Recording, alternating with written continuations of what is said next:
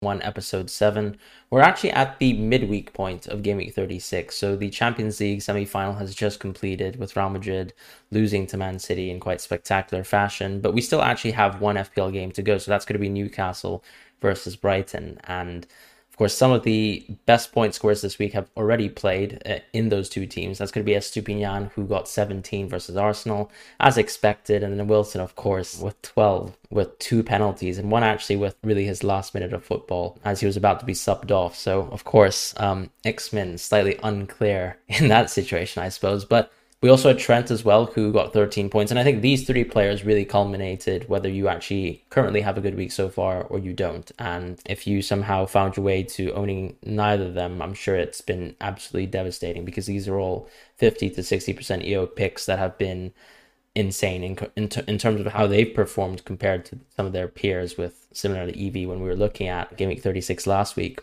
How, how did you stand in terms of this week so far? Yeah, so I think auto subs uh, helped this week, and when I say auto subs, I mean auto subs which have a weightage of 100%.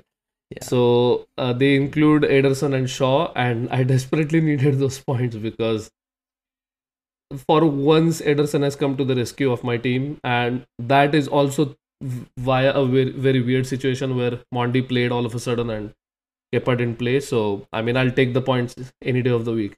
And other than that, I think the only two differences in our team are I have Bruno versus your Watkins, and that didn't go too badly for you because uh, Watkins got an assist as well. And Ederson versus Steele, and Steele has a game to go with only two points to catch up, and I think he will. Uh, even if I think even if uh, Newcastle score, he could easily get three saves and get to two uh, or beyond. So I think we could easily end up with the same number of points this week, which uh, is not a good thing for me because I'm desperately trying to gain some rank so if you are an indication of what the field is looking like right now, I needed to do much better than what I have done this week, and that included bringing Isak in and captaining him, which because Wilson scored two penalties and got subbed off, further kind of accentuates the point that uh, X minutes did win out, but of course this like points didn't. There are no points for me to show for it. Yeah, that's a fair point. Obviously, I want to preface that for the people who aren't looking at my face on on on YouTube that I was being sarcastic with not yeah, being yeah. clear um, earlier with Wilson. But as far as double game week 37, we have a Manchester double. I think that's, of course, where the priority of our transfers will be focused around. And potentially the only single game weekend team that we might be looking towards in terms of whether we continue to keep them despite having a good fixture is going to be a team like Arsenal. So Arsenal is one of those teams where you could conceivably move some players out so Zinchenko or Gabriel, if you've been owning such a player, you could be transferring them out. And the same with, let's say, the likes of Saka, Martinelli, Martinelli, of course, who's actually seemingly out, out for the season, and then Odegaard as well. So these are your picks that you can move towards Man City. I think it makes sense to first talk about the strength of two free transfers for Game Week 38. The interesting thing is a lot of people do seem to be rolling for Game Week 38. And I think that really just depends on where you sit in terms of Bruno and the ownership of, of him in your team. If you already own Bruno, I really think that there aren't many moves for you to make because so many of the punts this week will be around City. I'm also assuming that if you are Bruno owner, you also own one United defender and Rashford. So there really shouldn't be the need to go for another Man United asset. And therefore, all the City assets is really a lot of guesswork and, and punting. And that probably means you've got more chances of getting starts and not having to rely on, on dodgy X minutes by rolling your free transfer if you own Bruno. I don't, I don't know how you feel about that. I think the first thing we have to understand is, uh, as you said rightly, that if you already own the likes of Bruno, Salah, if you have already covered all the bases for Game Week 37, I would highly recommend rolling into 38 with two free transfers because that is exactly the kind of week where you can punt on players and not obviously worry about transfers down the line because you know that's the end of the season someone like DCL could come in handy. Although, having said that a couple of weeks ago, he seems to be an injury out again.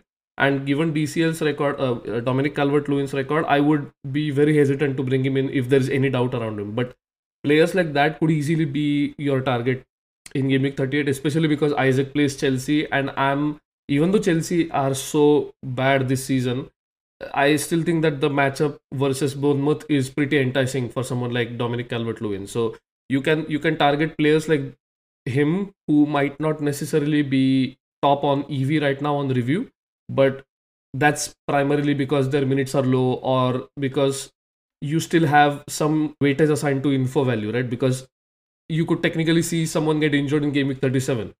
So having that information by the time you get into 38 would be very vital and you could react to some injuries as well. Like for example, uh, Salah, he of course he's a tank and you hardly see him get injured. But let's say someone like him gets injured, then you have two free transfers to react to something like that as well. So I, I would highly urge people to carry the free transfer to next week. But also, you know, it, uh, for example, in your situation, I would perhaps not do that because you don't own Bruno and you're trying to look for that third Man City asset.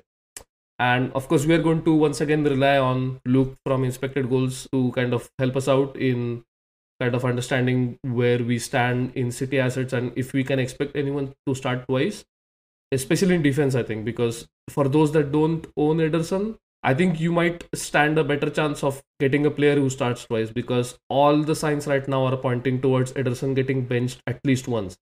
The worst thing would be if Arsenal lose to Nottingham Forest because in that case City would have already won the league before they even play their first game of the double game week and then that would actually throw all our plans awry and that that's even worse for someone who has planned through all these things. So for city assets, wait for some predictions. Wait for maybe till like towards the end of the deadline to see if there's any new information that comes through because I don't think there's going to be a press conference right before the deadline. No, it's a Sunday game, so I don't think we'll we'll get that. Yeah, exactly. So if that is the case, then I would highly recommend waiting till the last moment possible to make these transfers. Yeah, no, so I agree. I think the, the initial point that you raised was that triple United is probably the best way to go this week. And as you're rightly saying, City is going to be a huge punt. And even going back to the discussion of free transfers for Game 38, I think it's worth recognizing that there will be some teams that have much less to play for on 38. Whereas this pool of teams that are all competing for fourth place, and that Champions League spot, third and fourth actually, in terms of Newcastle, United, Liverpool, and Brighton, these are all teams that we could conceivably see be fighting it out towards Game Week 38. So. I like betting on transfers towards there. So that's why Triple United makes a lot of sense to me because their game on 38, I, I don't see many instances where it's not important, even if let's say Newcastle were to win versus Brighton. So that that makes um, sense to me. The the issue I suppose is if you are going towards triple city, then you, you could put yourself in a lot of doubt for Game Week 38 as well. So one thing before you even think about city is when you're on review and you're looking at your solves as well, I think part of the guesswork is not only 37 but 38 as well because yep. you have to try and uh, guess the minutes for 38 if you think 38 for example is a dress rehearsal for that fa cup final then that probably leads you towards more of the lineup that we sort of saw, maybe the 10 versus 11 versus Real Madrid, but maybe let's say Walker out for Ake, that could be a change that we could see with Akanji moving towards that right center back position. And and you have to sort of punt like that, right? Because players like Alvarez, Mahrez, and Foden, they feel like they're actually on the outskirts of the first team. They're kind of your bench options. And so if you only really see see them playing, let's say, 90 minutes versus Brighton, and I think Mahrez is, is the one exception there. I, feel like he's probably going to get more minutes than Foden and Alvarez. Then that's something to think about too. On the other hand, you have players like Grealish and, and Gundogan who probably will actually play that Chelsea game. Gundogan was actually taken off a little bit earlier in the Real Madrid game, so I think that's a positive if, you're trying to, let's say, look for a start versus Chelsea. At the same time, Grealish has also been benched back to back league games, and we've seen him be fit enough, at least for, for most parts of the season, to actually play consistently, even with European fixtures sandwiched in. So I actually think those two players have good X Men's when you're looking at Chelsea. And even when you look at, let's say, the review spread of EV, really, I think clearly targeting that Chelsea game it is quite crucial. So I can understand that Gundo doesn't really rate particularly well in terms of EV, but potentially once you make those X Men adjustments, he could show up at, at, as potentially a better option. But Mahrez probably is the one midfield punt that I would look at, and then Alvarez, I also really like him just because he has actually so much positional flexibility, uh, a little bit like Foden, but we could also see some, someone like KDB is probably more prone being rested than someone like Grealish, in my opinion. And that's the kind of thing that you're looking for. Even Haaland, for example, if let's say he was to have a fantastic yes. game, and given that City don't really need to play him more than 60 minutes, that could mean a lot of Alvarez X-Men's. And so the safety there seems to be with Alvarez and Mahrez to me, if I was to really just conclude on City. Yeah, and from my limited knowledge and whatever I've seen of City this season, I could easily foresee Alvarez getting 30 minutes against Chelsea and then 90 minutes against Brighton when once they've won the league. Mm-hmm. Uh, the the one thing I also thought about is typically, you know, for example, Gundogan is not renewing his contract, right? So very possibly this could be his last season with City, and if that is the case, he would most definitely play the most minutes in his final home game. Unfortunately, the final home game is in game week 37 and not 38. Yeah. So in 38 he plays away at Brentford. So I don't know how much value you can ascribe to him getting game time necessarily because it's his last potentially his last Premier League game for City. Just because it's away from home, like it's not the same. Like the appreciation, the adoration that he would get from fans is not the same as he would at the Etihad. How many ever fans do show up, uh, but regardless of that, I think it's you have to take in so many intangibles while you look at X minutes. I would suggest that when you run your solves on review, you need to kind of hedge on every single decision. Do you think Laporte is going to play two games? If not, how do you think City is going to set up in the first game against Chelsea and then the second game against Brighton? And you have to do the same thing with the midfield and in uh, amongst the forwards. And the problem with the forwards is the forwards plus the midfield is going to make up the entirety of the minutes because Alvarez, as you said, has fluidity and he can play either instead of Haaland or he can play in midfield instead of De Bruyne. So the reason we are kind of going on about this is it's more important but more important than any other time i think this season that you need to consider all the intangibles like FA Cup final dress rehearsal, saving up for the Champions League final, which is which has happened for the first time since Pep has joined Man City. So it, this is a very unique situation that we are in right now, and instead of having hindsight takes, you know, after things have happened, I would rather prescribe a, a more thoughtful approach by by punting on some decisions that Pep might take and then going from there. Yeah, it makes sense. And I think for that same logic, I think that's why I don't really like targeting Man City defense this week. Even, for example, yeah. what, what what a lot of people would be suggested on a two free transfer route would be to let's say downgrade someone like a Trent into a Ruben Dias or something of the sort. I, I just don't like those moves unless, for example, you're going for someone like Rico Lewis, who of course is going to give you a lot of budget flexibility, and you probably don't even have to go out of Trent unless you're really dialed into that, I, I, I think going for a downgrade there just doesn't make sense because with the the forwards, the sort of gulf in EV between some of the attacking picks versus the other midfield picks like like a Saka who are on single game weeks is still worth hunting on. Whereas with the defenders, I particularly with the uncertainty on 38 as well, I just don't really like even tempting myself towards a city transfer at this point in time. So that's kind of my opinion on, on, City. I think just moving back to United though, we talked about how Bruno is essential, but like equally, I think there's some managers who might have to sidestep Bruno because he is quite hard to adopt. If you let's say own Mahrez in your team, you're quite happy to actually keep him there. Potentially, you might be looking towards a third Man United option. Would you go towards another midfielder punt right now in terms of like an Antony or even a Sancho, or do you like going for the defense or even Martial, for example, someone who actually seems to rate quite highly in review? I, I think he's out of the question though. I mean, we've, we've been quite low on Martial, but Erik Ten Hag has always spoken about how Martial is someone who needs to be rested and eased in coming back from an injury. And, you know, once again, for I don't know, whatever time this season it is, Martial kind of is in that situation again, uh, finding some form, but I don't think he's going to find a lot of minutes in this double. So I think he's out of the question, but definitely someone like Antony and or a defender option is on the cards for me more so actually than a City defender. So here's here's what I think about United midfielders, particularly Sancho. I think because a review kind of rates Sancho a little bit, especially once you kind of boost his minutes past 70 minutes, X minutes for both games. I don't think Sancho is a good pick for this week. He is similar in price to Antony, and I would much rather prefer Antony because if there is a, if there is a situation where let's say Ten Hag gets his tactics wrong, which kind of has happened in the latter parts of the season, and he adjusts something. The first one of the first uh, uh, players to uh, be sacrificed is Sancho in that kind of uh, system tweaks, systemic tweaks. And if Rashford is fit, that one position is kind of locked. Uh, no one is going to touch that position if Rashford is fit. So it all comes down to again you can wait till the last possible moment to get as much information as you can because I think United's game is the second game of the game week. So there is a very slight chance that you might get some news as to if Rashford is included in the squad or not or something of the of that nature. And if Rashford is in is in the squad, the only way I would go for Antony is if you want to go for Bruno, but going for him would mean that you are harming your team in other aspects. Like for example, transferring out Salah is necessary to get Bruno. If that is the case, then I would look at someone like Antony. If that means you get to keep Salah. But other than that, I think Bruno is clear just because he has the most X minutes. He is on penalties. Everyone knows the arguments for Bruno. I don't need to keep going on about it.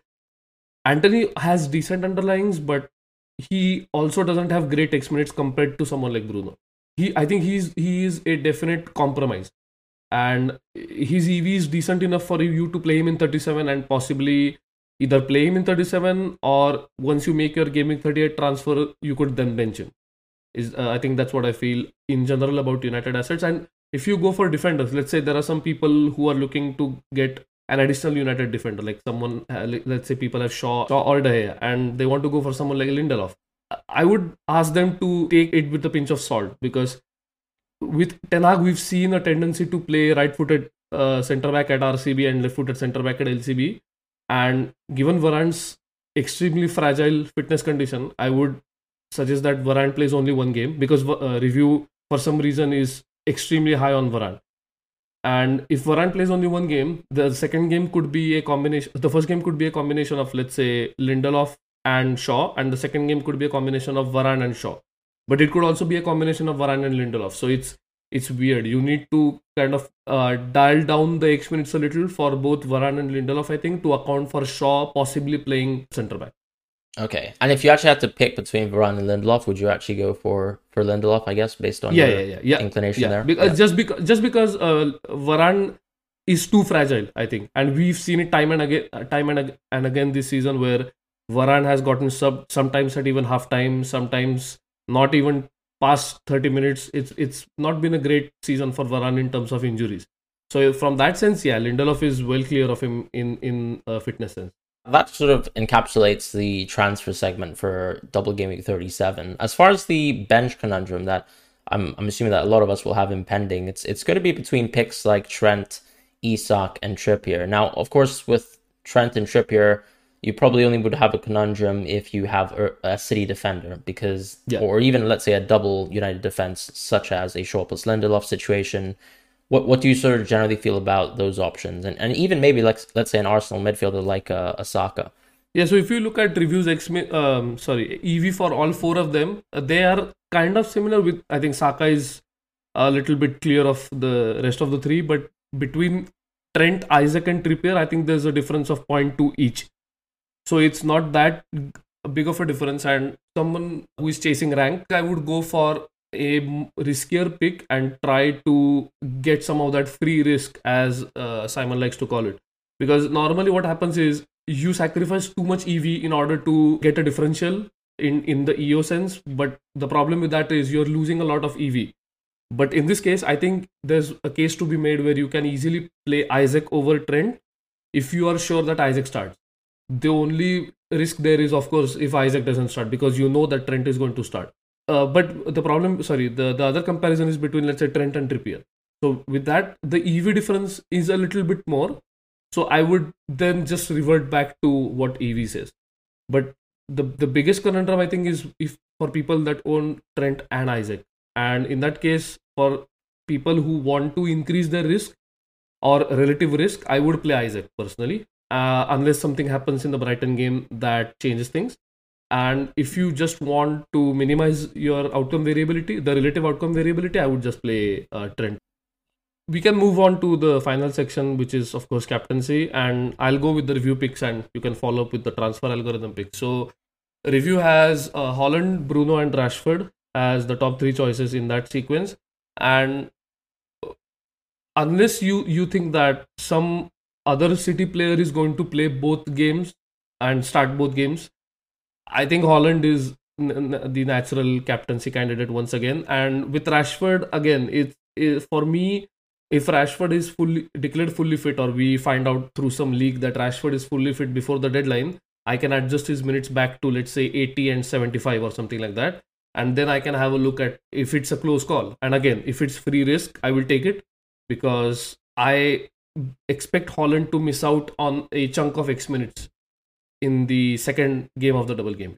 Yeah, that's a good point because obviously this is probably the first time we're seeing that Haaland is going to play in what we would call an inconsequential game if all things go to plan, really. And I think they will, given that Chelsea are the way that they are with Lampard. As far as Rashford, I think one of the issues, of course, is that he also just has these sort of X-Men's risks coming back yep. from an injury. You don't probably yep. have full information. Yes, we'll probably have an Erik Ten Hag press conference I think he'll be kind, and I think Rashford has been utilized a lot this season. But you can see, of course, with this sort of rest here, that ultimately he's seen consequences of running his players down, unless they're called Bruno, of course. And so, yeah, I, I think this is a nice chance to go with Bruno. One thing I want to say with Bruno too, though, actually, is what do you make of, let's say, if Rashford wasn't to play? I mean, does that really? It doesn't seem like it impacts Bruno's EV, but do you think that that you know when you're when you're picking captaincy and when you're sort of seeing the ceiling of Bruno? do you think that impacts it because it seems like Rashford being out would decrease the sort of XG ceiling of, of a team like uh, United?